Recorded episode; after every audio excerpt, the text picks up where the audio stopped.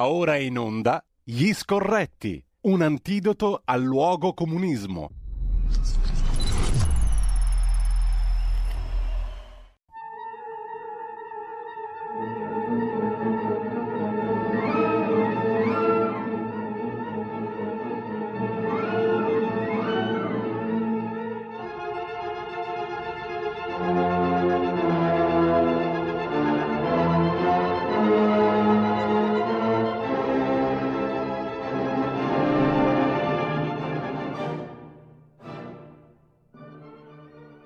Eccoci qua, eh, come un solo uomo, perché in effetti siamo uno alla conduzione e uno in regia, quindi siamo pur tuttavia due. Saluto e ringrazio come tutte le mattine Federico Borsari in regia e tra poco, spero, sarà possibile avere con noi anche Carlo Cambi, che per il momento è irreperibile. Il gran maestro Carlo Cambi ha lasciato solo il cardinale. Intanto però diamo uno sguardo a ciò che ci fornisce eh, la nostra stupenda, meravigliosa, ineguagliabile e in cortissimo di soldi radio, Radio Libertà, la quale ci propone, tra le altre cose, Potere al Popolo con Sammy Varin e un bel giro di territori tra Sardegna, Milano e Piemonte.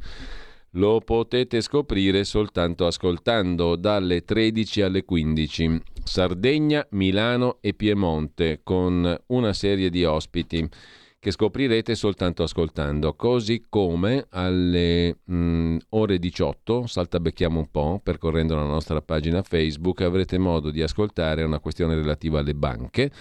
Del tema si occupa Antonio Zennaro um, nel corso di Conto Corrente, in onda alle 18.35. Eh, poi la professoressa Anna Bono parla con Antonino Danna per il suo Zoom appunto di stasera Antonino Danna in Africa, di nuovo siccità, stavolta però è colpa delle scelte dell'uomo. E poi Paola D'Amico, le buone notizie del Corriere della Sera e ehm, la nostra rubrica dedicata agli animali.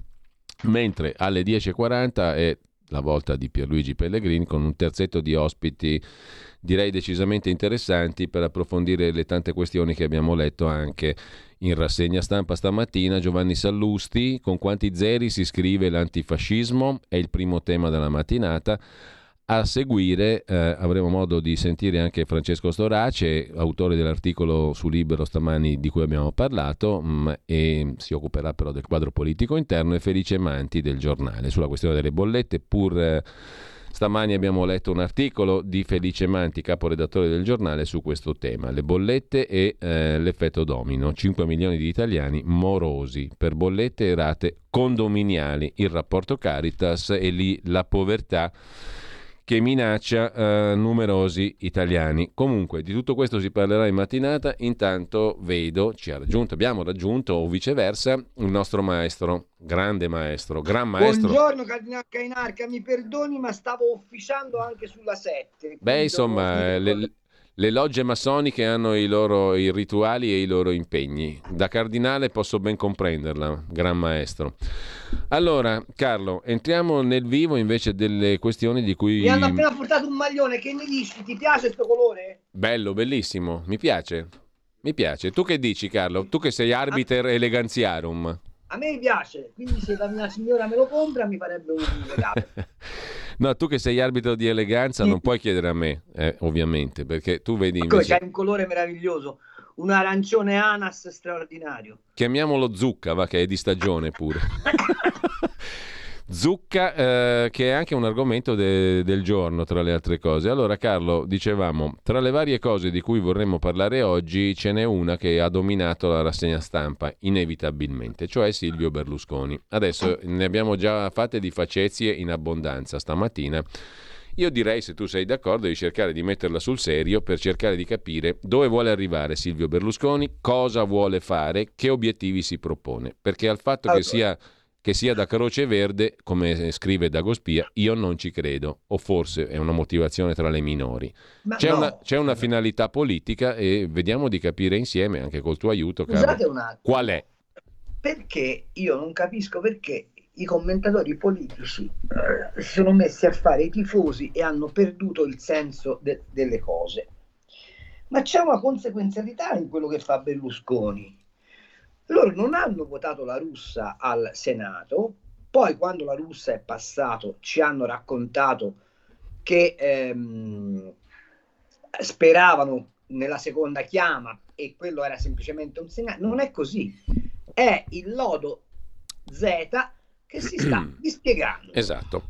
A me devo dire, Carlo, il tuo lodo Z, quello di cui tu hai parlato per primo, mi è venuto alla mente per tutte le mosse di Silvio Berlusconi. Cioè si sta cercando... E la regia occulta è quella di Gianni Letta, non c'è niente da fare. Si sta cercando in tutti i modi di arrivare lì, cioè di impedire la nascita di questo governo e di farne nascere un altro esatto. in soldoni, no?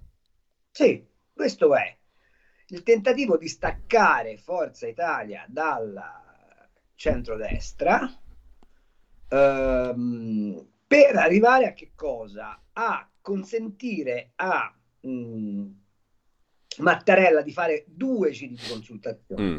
Perché lo schema secondo me prevede questo che ci sia un primo giro di consultazione in cui Mattarella sarà obbligato sostanzialmente per la prassi costituzionale a dare l'incarico alla Meloni. Mm.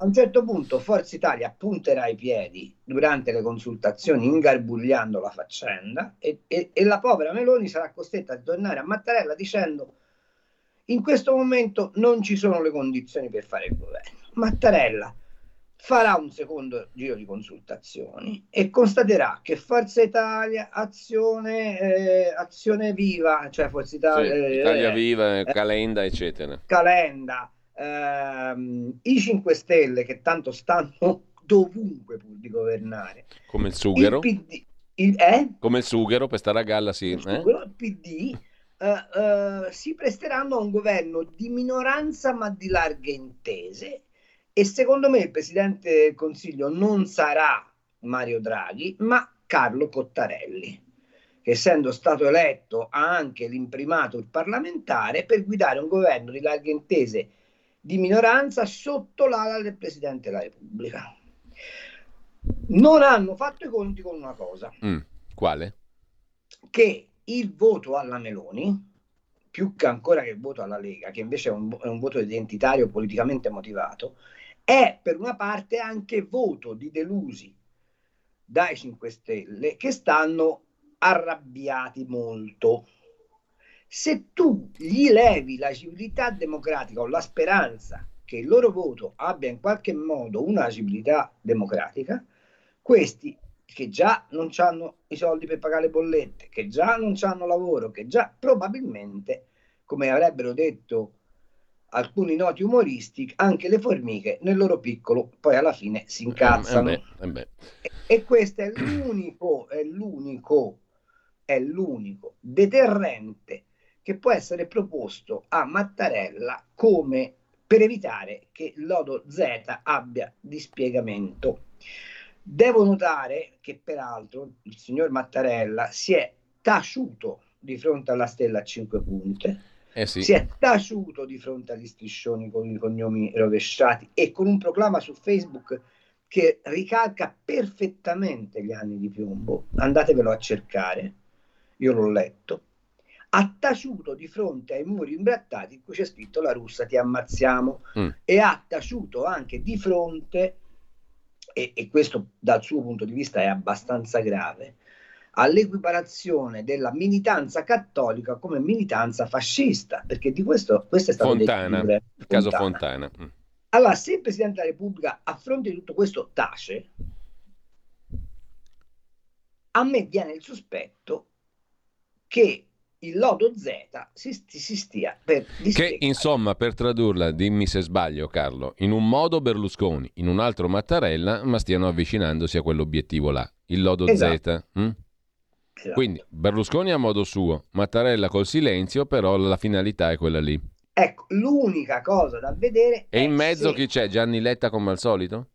Gianni Letta che è quello che tira le fila di, questo, di questa cosa, ma probabilmente c'è il Cardinal Parolin, ma probabilmente ci sono alcuni emissari del, dei vari Goldman Sachs, Standard Poor's, eh, noto peraltro, noto peraltro, che ad agevolare questa situazione ci si è messa pure la Confindustria. Mm. Perché dici Carlo? Ma perché la Confindustria ha detto chiaramente con le parole di Bonomi eh, a questo punto serve coesione, a questo punto serve eh, unità di intenti e quando cominci a sentire mm.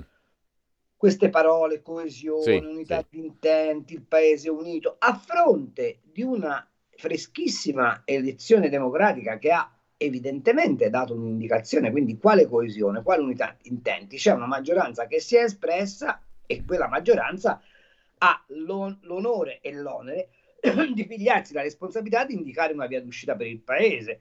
Se le, dalle forze sociali cominci a sentire appelli alla coesione, all'unità, eccetera, eccetera, mm. capisci che quel voto è stato antipatico ai più e quindi bisogna sterilizzarlo. Secondo me è in corso questa operazione. Carlo, eh, perché, che, allora... perché, perché che Berlusconi sì. si sia rincoglionito al punto tale per me no, non è possibile. Non comprendere non è possibile. che le sue uscite sono uh, uh, se, se, pigliate alla lettera uh, borderline rispetto al TSO. Eh, sì, appunto, dicevo prima, Dagospia se ne esce con chiamate la Croce Verde, però secondo me non è quello un'interpretazione no, corretta. Non è un'interpretazione corretta perché si tratta di un'opera scientifica di disseminamento di mine sul cammino Ma della nascita di questo governo. su Putin non è un'uscita secondaria. No, assolutamente. Perché vuol dire avvertire le cancellerie, mobilitatevi per impedirci di governare, esatto. perché io vi ricordo che vi porto vicino a Putin, ok? È una, sostanzialmente un messaggio subliminale quello che ha dato Berlusconi e a me questa cosa puzza tantissimo. Chiaro, uh, la condivido perfettamente la tua, la tua valutazione. Mi, da fare, mi, viene da fare una serie di domande, poi credo, credo, presumo che tanta gente vorrà dire la sua perché l'argomento è abbastanza rilevante uh, e quindi cominciate a scrivere... Ma poi un segnale, mm. eh, un'indiscrezione. Sì, sì. Io ieri ho proposto al mio, al mio secondo giornale Verità e Affari mm. uh, un pezzo su Giancarlo Giorgetti. Sì dicendo sono, lo conosco abbastanza bene, ho, l'ho seguito, so che tipo è, potrei tentare di disegnare la Giorgetti Economics, cioè se lui va a... Mm, Ministero dell'Economia. Ministero dell'Economia, eh, cerchiamo di disegnare un profilo di quali potrebbero essere le sue idee sì. in economia. E mi hanno detto, pezzo interessante, ma aspettiamo un po'. Beh, insomma, anche questo è un, è un tassello, diciamo. Allora, eh, dicevo, sicuramente eh, interverranno diverse ascoltatrici e ascoltatori, potete già cominciare a scrivere o mandare messaggi audio al WhatsApp 346 6427 756, poi apriamo le linee, però mentre tu parlavi mi venivano una serie di domande che credo possano essere utili anche per ragionare insieme a chi ci ascolta. Primo, si era detto tanto del fatto che Giorgia Meloni fosse diventata governista, atlantista, europeista, governista, ortodossa in politica economica. Questo non basta per farla governare? Domanda numero uno. Domanda numero due. Al contrario, c'è chi argomenta e dice: beh, insomma, se Berlusconi continua a mettere ostacoli, se sto governo non deve nascere, torniamo al voto. E qui andiamo dalle parti del papete 19 più o meno, no? Torniamo al voto e così abbiamo una maggioranza ancora più forte senza gli impicci di Berlusconi e compagnia bella. Secondo te, eh, dal Quirinale ci rimandano al voto nell'eventualità che il governo Meloni non Ma si no. faccia o scatta il lodo Z di cui sopra? È una domanda Ma... un po' retorica. Poi mi domando un'altra... Eh, no, mi fermo qui perché ne ho altre di domande, però andiamo allora, con ordine. È molto semplice. Qui c'è un problema europeo. L'ho spiegato in un pezzo che ho scritto un po' di tempo fa. PPE e PSE non hanno più la maggioranza dei governi in Europa. Ok? Sono due forze deboli che però sostengono la famosa maggioranza Ursula, ok? Allora, se la Meloni governa in Italia e sposta ulteriormente l'asse diciamo del, del, del, del, consesso europeo verso destra, ma soprattutto se la Meloni come capo del Partito Conservatore Europeo sì. ha dei successi in patria, questo per PPE e PSE è una. È una, uh, un, una sciagura. Mm. E quindi ad impedire che la, la Meloni debba governare e mi domando anche che cosa aspetta Matteo Salvini a entrare dentro il, il Partito dei Conservatori Europei, ma questa è un'idea tutta mia, um, è anche il contesto europeo, o anzi soprattutto il contesto europeo. E siccome, come tu sai, noi siamo legati a doppio filo, anzi loro sono legati a doppio filo allo scenario europeo, parlo del Quirinale, parlo dell'establishment, parlo del deep state italiano, eh, probabilmente questo è un ulteriore incentivo ad evitare che Giorgia Meloni si intessi la presidenza del Consiglio. Ecco, allora, e con Carlo, lei, e Carlo. con lei quei rozzi montanari certo, certo, che certo. hanno ancora No. la pelle d'orso come i Celti eh, padani. E, e qui torno al punto, però non è sufficiente che Giorgia Meloni abbia in mano l'agenda Draghi, sia ortodossa dal punto di vista No. economico, atlantista, europeista e No, tutto quanto? Ma, ma no, perché sanno perfettamente che tu puoi essere atlantista, europeista, eh, fedele alla linea, ma avere una tua interpretazione di, quello, di quell'essere atla- Per esempio,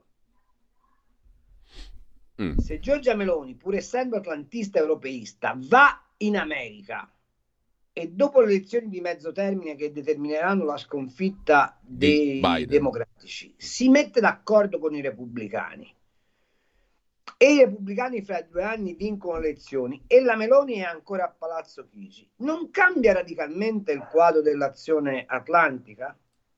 Per esempio, se la Meloni insieme a Orban, alla Polonia, alla Svezia, alla Spagna, dove probabilmente vincerà Vox, costituisce un blocco di paesi che pensano all'Europa confederale e non più all'Europa unita sotto l'unico, eh, eh, eh, sotto l'unico emblema dell'euro e comincia a scalfire le eurocrazie, questo non significa non essere europeisti, significa essere europeisti in maniera differente. E quindi tutta, il problema qual è?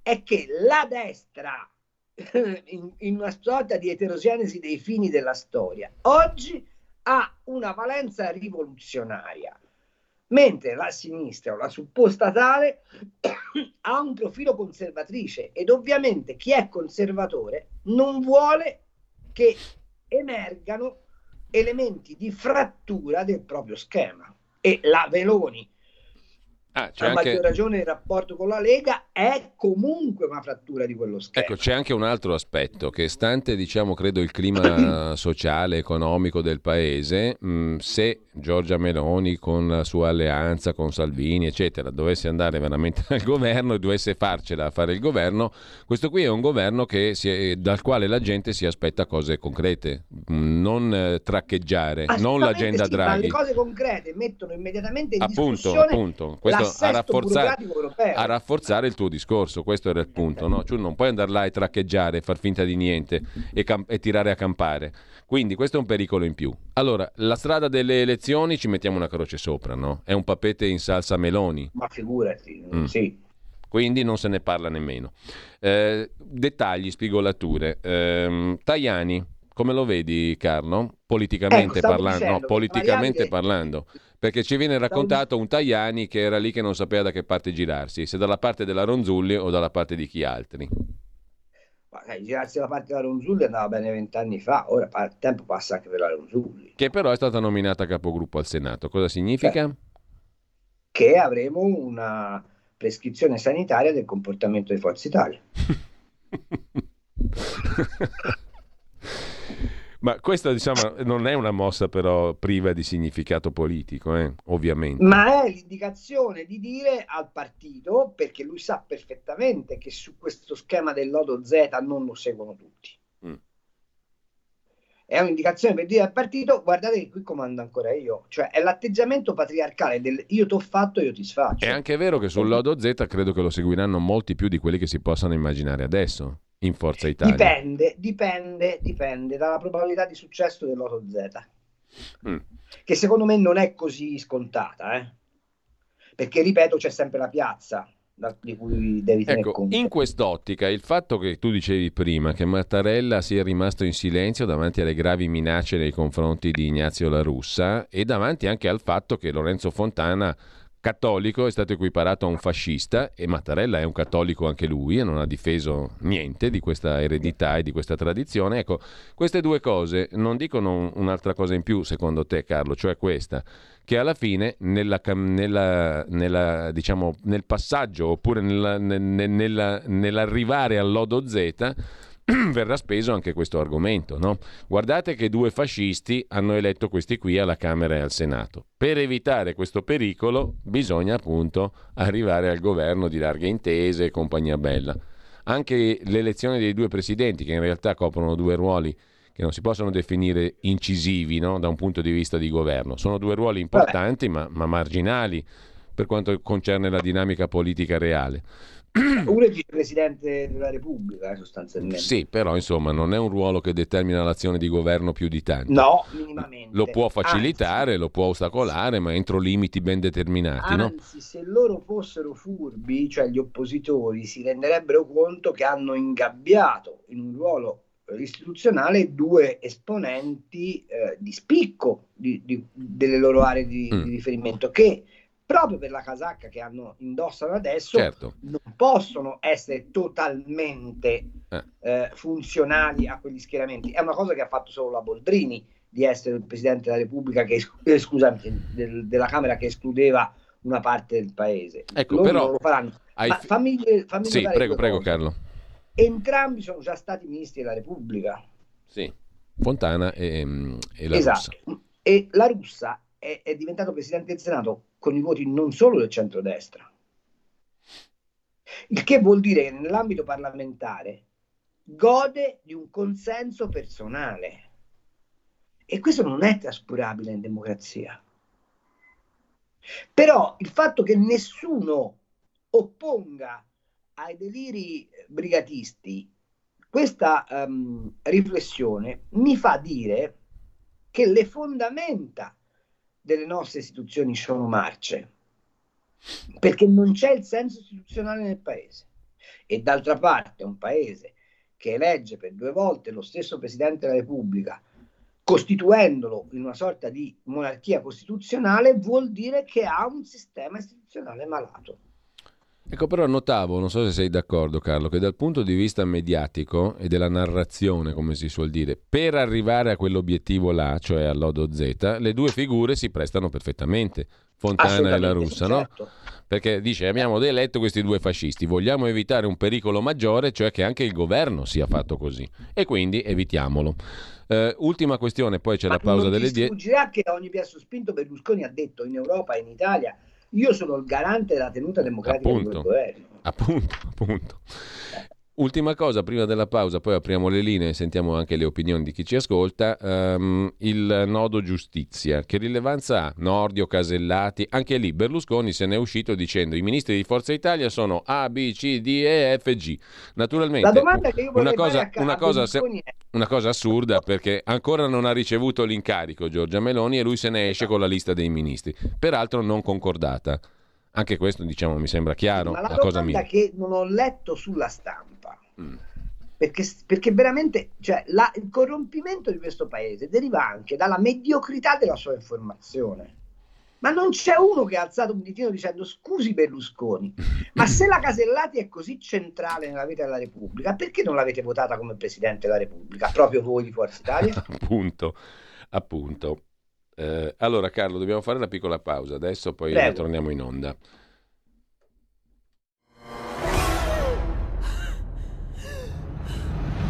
Pensa a respirare. Ora abbandonati. Che cosa vedi? Luce, oscurità, l'equilibrio. È tanto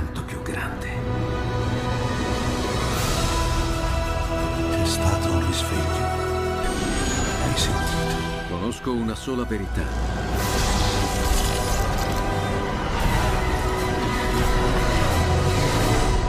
Movie Time ti fa entrare nel vivo del cinema, ti fa sentire come se fossi tu il protagonista del grande schermo.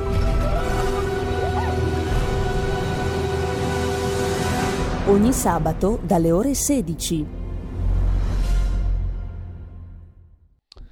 Rieccoci in onda, allora apriamo le linee 02 66 20 35 29 per chi vuole intervenire. Mm, avevamo notato anche Carlo in sede di stesura della nostra conversazione dei punti di oggi che c'è anche da segnalare la doppia morale del PD che grida contro le nomine del centrodestra ma poi si interessa alle altre poltrone, poltroncine diciamo di contorno o meno di contorno che siano. C'è un altro punto, eh, ne abbiamo parlato anche stamani in rassegna stampa, il tettuccio col buco al prezzo del gas in Europa, un'Europa che è inconcludente sul gas ma che ci impone una cosa di cui tu ti sei occupato spesso e a lungo, il Nutri-Score. Mm. E poi se ci avanza tempo io ti farei anche un'altra domanda. In tutto questo scenario di cui abbiamo parlato finora, Carlo, Matteo Salvini, la Lega, è mediatore, come ce l'hanno raccontata qualcuno, o spettatore? E tu cosa faresti al posto di Salvini, se mi permetti la domanda? Intanto però abbiamo anche delle telefonate, quindi vediamo di passarle subito e poi torniamo a questi punti. Mm? Eh, intanto sentiamo chi c'è in linea. Pronto? Pronto Giulio, ciao, Mauro da Reggio. Buongiorno Mauro. Vi, mi raccomando, ci, tutti nel stiamo, minuto. Ci stiamo semplicemente preparando per quello che è il ritorno di, del governo dei migliori. Non ci sarà Draghi perché Draghi prende il posto di Stoltenberg e io ti dico che Mattarella metterà fuori la riserva della Repubblica come, come Premier e Cottarelli che già è stato tra l'altro eletto dalla parte del PD. Allora carissimo Mauro tu la pensi esattamente come il nostro gran maestro Carlo Cambi, c'è un'altra telefonata, pronto? Sono Gianni Messini, facciamo. E là Gianni. Cioè qua altro che teatrino, della, della politica. Qua stiamo andando a rotoli come paese, come Unione Europea, c'è, c'è da rimanere allibiti da queste sconcezze qui. Abbiamo un'Europa che si basa su Erdogan come ambasciatore di, di giustizia, quando abbiamo visto cosa è successo col genocidio degli Armeni e l'influenza che sta avendo in, eh, eh, in Libia rompimento di coglioni con la Grecia, Cipro e quant'altro. Abbiamo fatto in modo che siamo entrati in guerra e l'abbiamo persa per, per andare dietro alla sceleraggine della Nato. Eh, non lo so. Allora, ehm, altra telefonata in coda, poi parola a Carlo. Eh, spettatore o mediatore? Eh, Salvini, pronto? Pronto? Pronto, buongiorno. Buongiorno, buongiorno a te e al dottor Cambi. Eh, Gianni da Roma. Una curiosità, ma mh, se, se, avessero avuto intenzione di far cadere questo governo e creare grossi problemi, allora non sarebbero entrati in soccorso durante la, la chiama lì con la Russia. Quindi probabilmente non è che vogliono affossare questo governo che sta nascendo. E poi sarebbe da considerare quello che accadrebbe nel Paese io penso che questa volta le persone esasperate anche da, dalla situazione non perdonerebbero nulla di questi giochetti. Per me verrà dato il governo assolutamente alla Meloni e dobbiamo sperare che il signor Berlusconi eh, smetta di fare un pochino, tra virgolette, il pagliaccio e cerchi di essere un pochino più sostanziale. Buona giornata. Un'altra telefonata, però poi ci fermiamo veramente. Pronto? Pronto? Buongiorno, prego. Ah, salve, sono Mario D'Arieti. Complimenti. Eh, senta, c'è un piccolo particolare, caro Cambi. Vabbè, che la parola degli ex comunisti, già la loro parola vale meno di quella del mio cane, quindi, ma loro hanno strombazzato questi giorni che mai sarebbero ritornati al governo, va bene, se non prima con delle democratiche e libere elezioni. Cioè, se non si fa il governo, loro l'hanno giurato e spergiurato in pubblico. Ripeto, ripeto, la loro parola vale meno del zero, sempre ex comunisti, ogni tanto risentono il richiamo della foresta e escono al naturale, un po' come il dottor Stranamore di Kubrick, che noi gli esaltava ogni tanto il saluto nazista perché capito, l'istinto era quello. Quindi questo, per quanto riguarda le, e concludo, le rivolte, non ci sarà alcuna rivolta, gli italiani non si sono mai rivoltati in 2000 anni, sono un popolo di pecoroni, quindi sono gente senza spina dorsale, non hanno mai fatto rivoluzioni Ecco, a differenza infatti del signor Gianni da Roma, anch'io la penso come Mario, cioè il paese sarà tranquillo e asciutto. Comunque, al di là delle stupidaggini, Carlo, tiriamo un po' le fila di questo discorso. Allora, Berlusconi eh, non è un pagliaccio, questo mi sembra evidente, l'abbiamo spiegato, abbiamo detto, argomentato prima e c'è una finalità politica ben precisa. Ora si tratta di capire se questa finalità quante probabilità ha di successo secondo te e se tu fossi Salvini cosa faresti in questo contesto? Se io fossi Salvini in questo contesto farei quello che sta facendo adesso Matteo. Profilo istituzionale alto, Mm. calma e gesso, tenuta fortissima dell'alleanza e marcare la differenza fra lui e Berlusconi. Non ti dimenticare che dentro, Berlus- dentro Berlusconi c'è comunque un 8% di consensi che la Lega potrebbe tranquillamente recuperare. Quindi non, non- non- Salvini in questo momento sta facendo la cosa migliore in assoluto. Non chiedere, non pretendere, tessere una tela e tenere la barra al centro dell'alleanza. Altro non può fare. Non- Allora- non, non- non è il kingmaker del governo perché non ha i voti, ma può tentare di sterilizzare la posizione di Forza Italia. Quanto al fatto che Berlusconi sta, fa- sta dando corso ad una manovra, lo dimostra il fatto che i figli gli hanno detto non fare il cretino Mm. e lui se ne frega dei figli. Eh, eh, ehm, e che Berlusconi sta sotto ricatto lo dimostra l'insistenza sul chiedere il Ministero della Giustizia, ma voleva il Mise dove ci sono le, Le deleghe sulle- sulla radio televisione. Quindi Berlusconi è sottoposto a due pressioni. Una, quella del deep state, due, è l'uomo più ricattabile del- della compagine, tant'è vero che la Meloni in risposta gli ha detto l'unica cosa che gli poteva dire, io non sono ricattabile. Ma è possibile che tutta questa roba sfugga a tutti? Cioè, è, è- come dire, è, è- è come quando compri la settimana enigmistica, basta unire i puntini, eh? Cioè, non è che devi fare uno sforzo di grande Carlo. Carlo, ti giro un quesito posto da un ascoltatore via WhatsApp 346 6427 756. Domanda: Ok al nuovo governo di scopo, unità nazionale, ma dove trovano i voti? Pezzi di Lega e Fratelli d'Italia, partiti dei loro leader monolitici. Ragazzi, parliamoci chiaro, ma Ah. Lega e, e- e- e Fratelli d'Italia messi insieme fanno il 34% dei voti. eh. E- Non è che fanno l'80% dei voti. Ora mi direte, è difficile comporre il quadro perché mai, mai, mai, ma secondo voi nello schema no- non trovano un, sos- un sostegno, cioè non trovano un- una cornice ideale nel dire ci opponiamo a- a- al fascismo imperante per giustificare il tutti dentro? Allora, scrive un altro ascoltatore, vi ricordate cosa ha detto Letta dopo le elezioni? Il centrodestra ha vinto, ma andremo anche noi a governare, il teatrino di tutti gli altri governi da Monti in poi. Ehm, mentre si domanda un altro ascoltatore, quali sono le motivazioni profonde di Berlusconi? Ma credo che a questa domanda abbiamo già risposto, hai anche già risposto Carlo, perché l'uscita di Berlusconi su Putin, ne abbiamo parlato prima. Eh, altro messaggio, a fronte di tutto ciò, noi popolo, tra virgolette, cosa possiamo fare per dare voce ai nostri diritti di elettori coscienti? Questa è una domanda esistenziale più che politica. Io di fronte, io di fronte alla- all'ipotesi che non venga dato l'incarico alla Meloni e- e- e dunque anche alla Lega e che non si formi un governo come la maggioranza degli elettori hanno indicato, farei una cosa molto semplice, lo sciopero fiscale. Prendiamo esempio dai cugini transalpini per certi versi. Allora abbiamo eh, due telefonate, una telefonata anzi in attesa 02 66 20 35 29, poi leggiamo gli altri messaggi. Pronto? Eh, sono io. Prego, buongiorno. Ciao, sono Donatella. Volevo chiedere una cosa di A Cambi.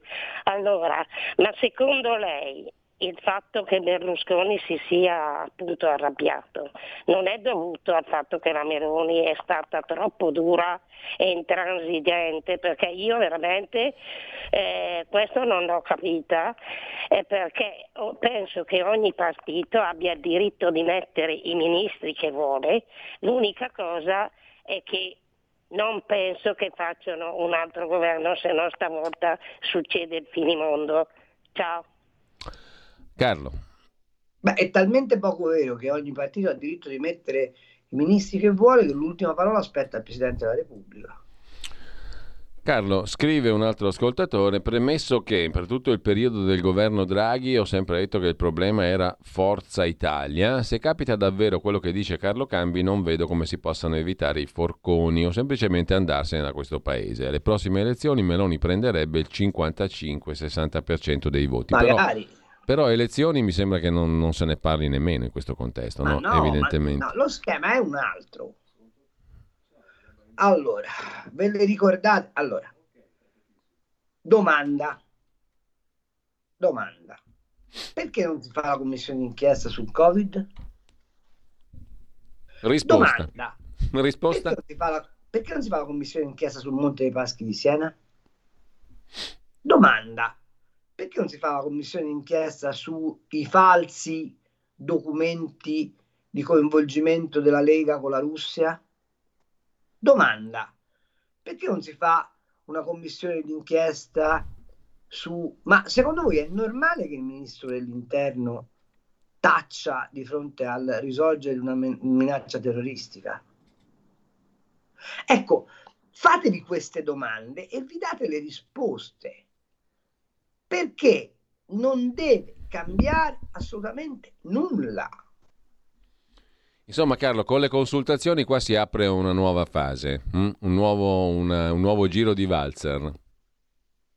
Sì, e sai che cosa anche bisogna monitorare per stare attenti a capire che cosa succede?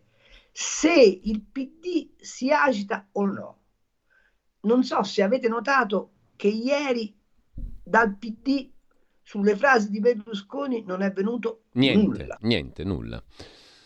Allora... loro che hanno strillato sul pericolo sovietico, russo, razzista, nazista, fascista, rosista di fronte a uno dei soci, ancorché di minoranza, del prossimo presunto governo italiano dice sono, ho riallacciato i rapporti con Putin, vodka e lambrusco e lì ci stava benissimo come sottofondo musicale, anzi spero che Giulio Cesare lo trovi e lo metta Barbera e Champagne di Gaber, di Gaber mm.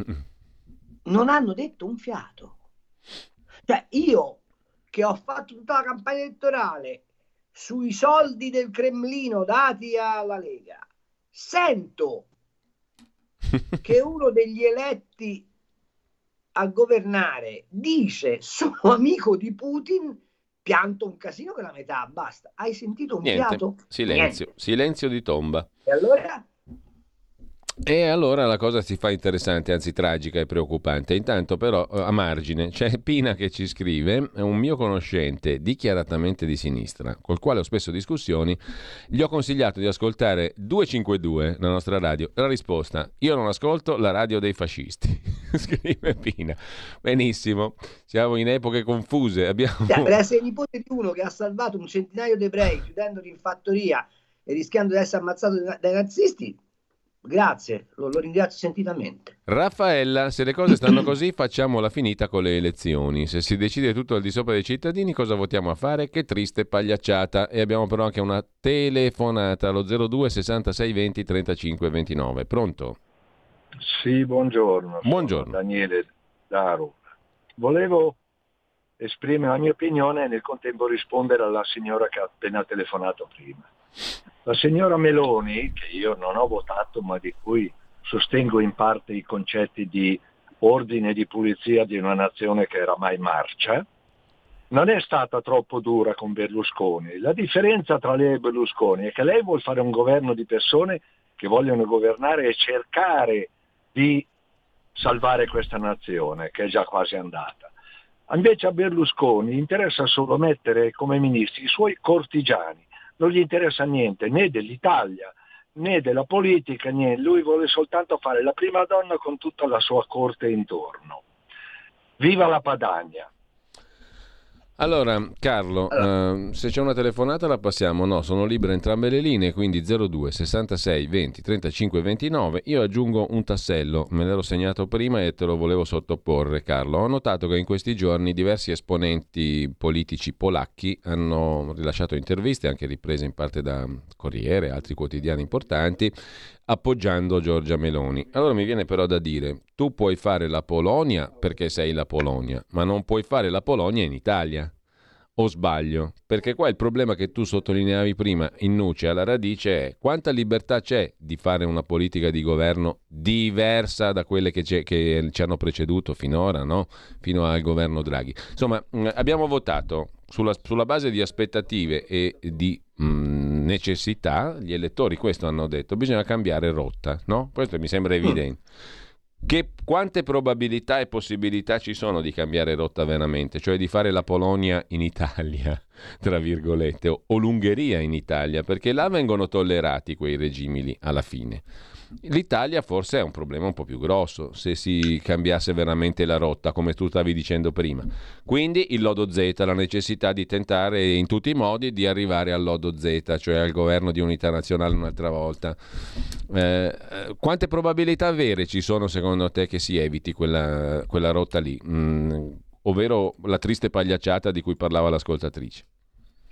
Beh, io non, cioè, non ci scommetterei che ci sono ampie possibilità di evitarlo, anche perché se riferimento è l'Europa, e poi parleremo del, del tettuccio apribile, sì, al gas.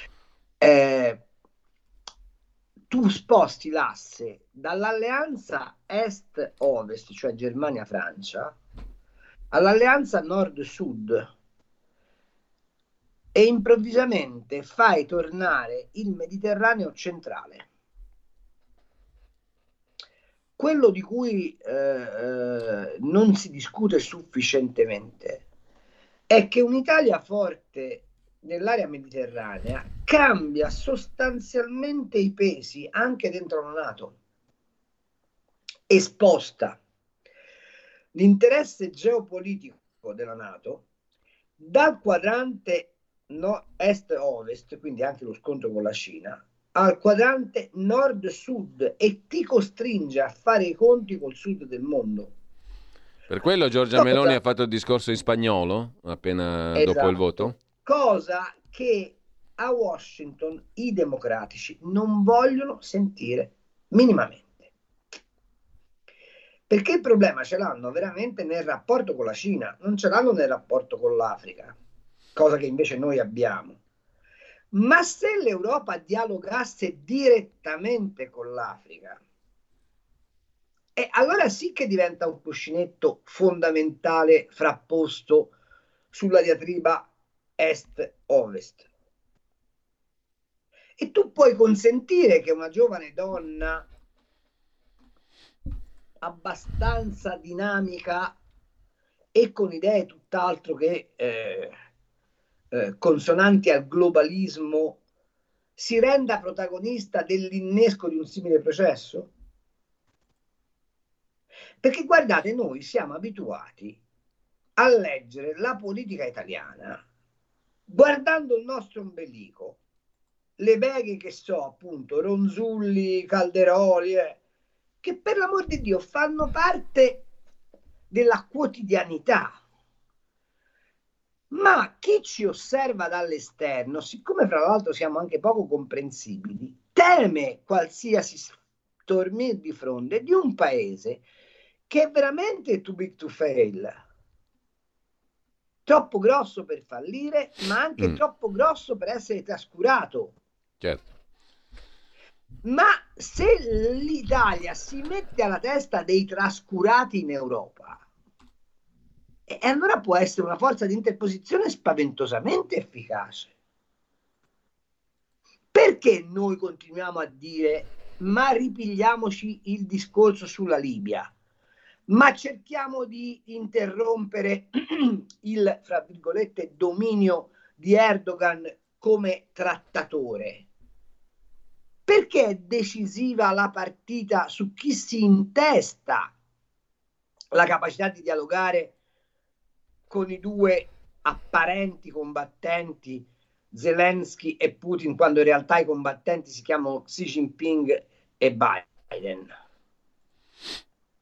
Carlo, abbiamo Perché due... se noi facciamo questo, Mm. rompiamo lo schema e quello Certo, schema sì. non può essere rotto, ma non perché è interessante dal punto di vista dei governi, ma è interessante dal punto di vista del potere sovranazionale esercitato dalle multinazionali, che poi è quello che condiziona le scelte dell'Europa, unico, unica area geografica del mondo che non inquina che inseguendo l'idea che non si deve inquinare si sta facendo schiava della Cina. Chiaro? Allora abbiamo due telefonate al volo, pronto? Sono io? Buongiorno, prego.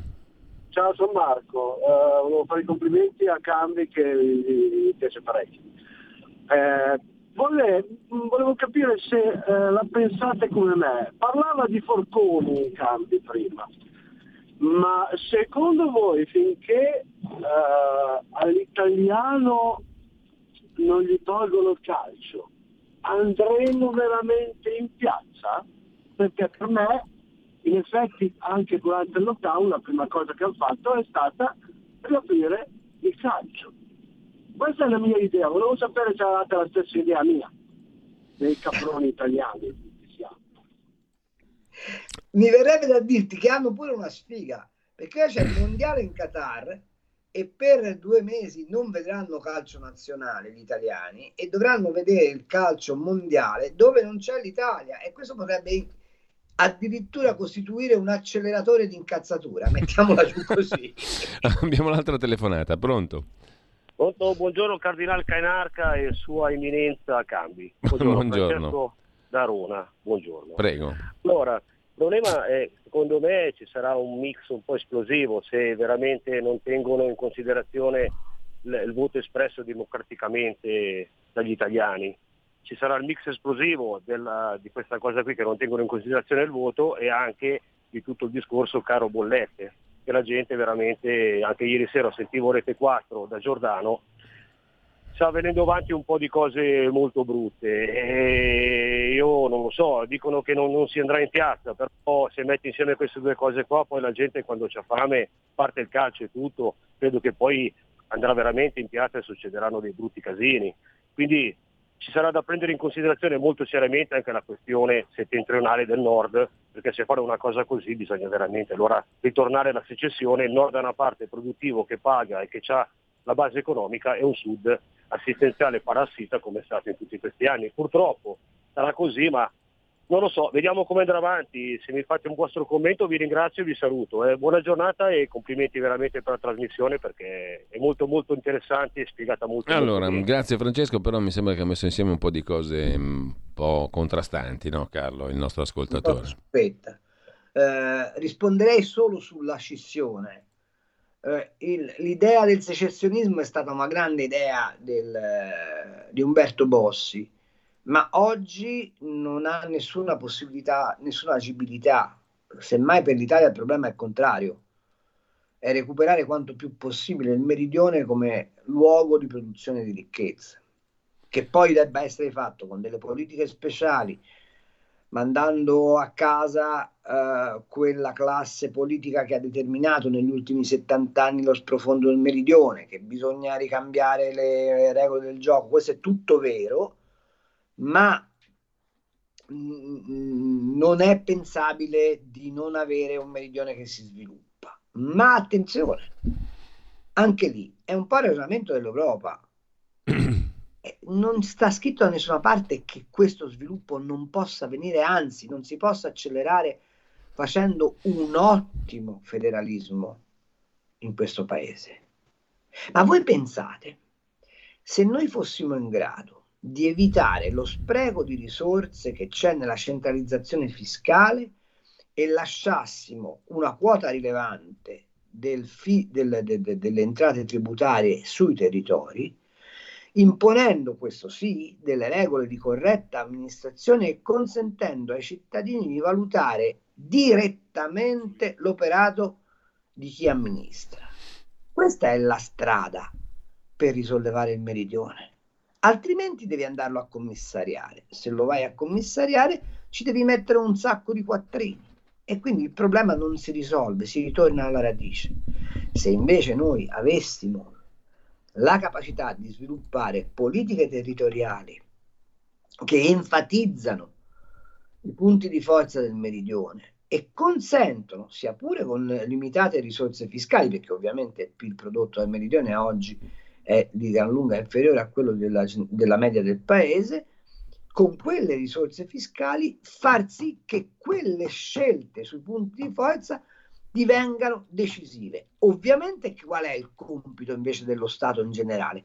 Quello di incrementare la dotazione, la dotazione infrastrutturale, ma una cosa che è passata sotto silenzio, ma secondo voi è possibile che crolli la Romagna ad un'università?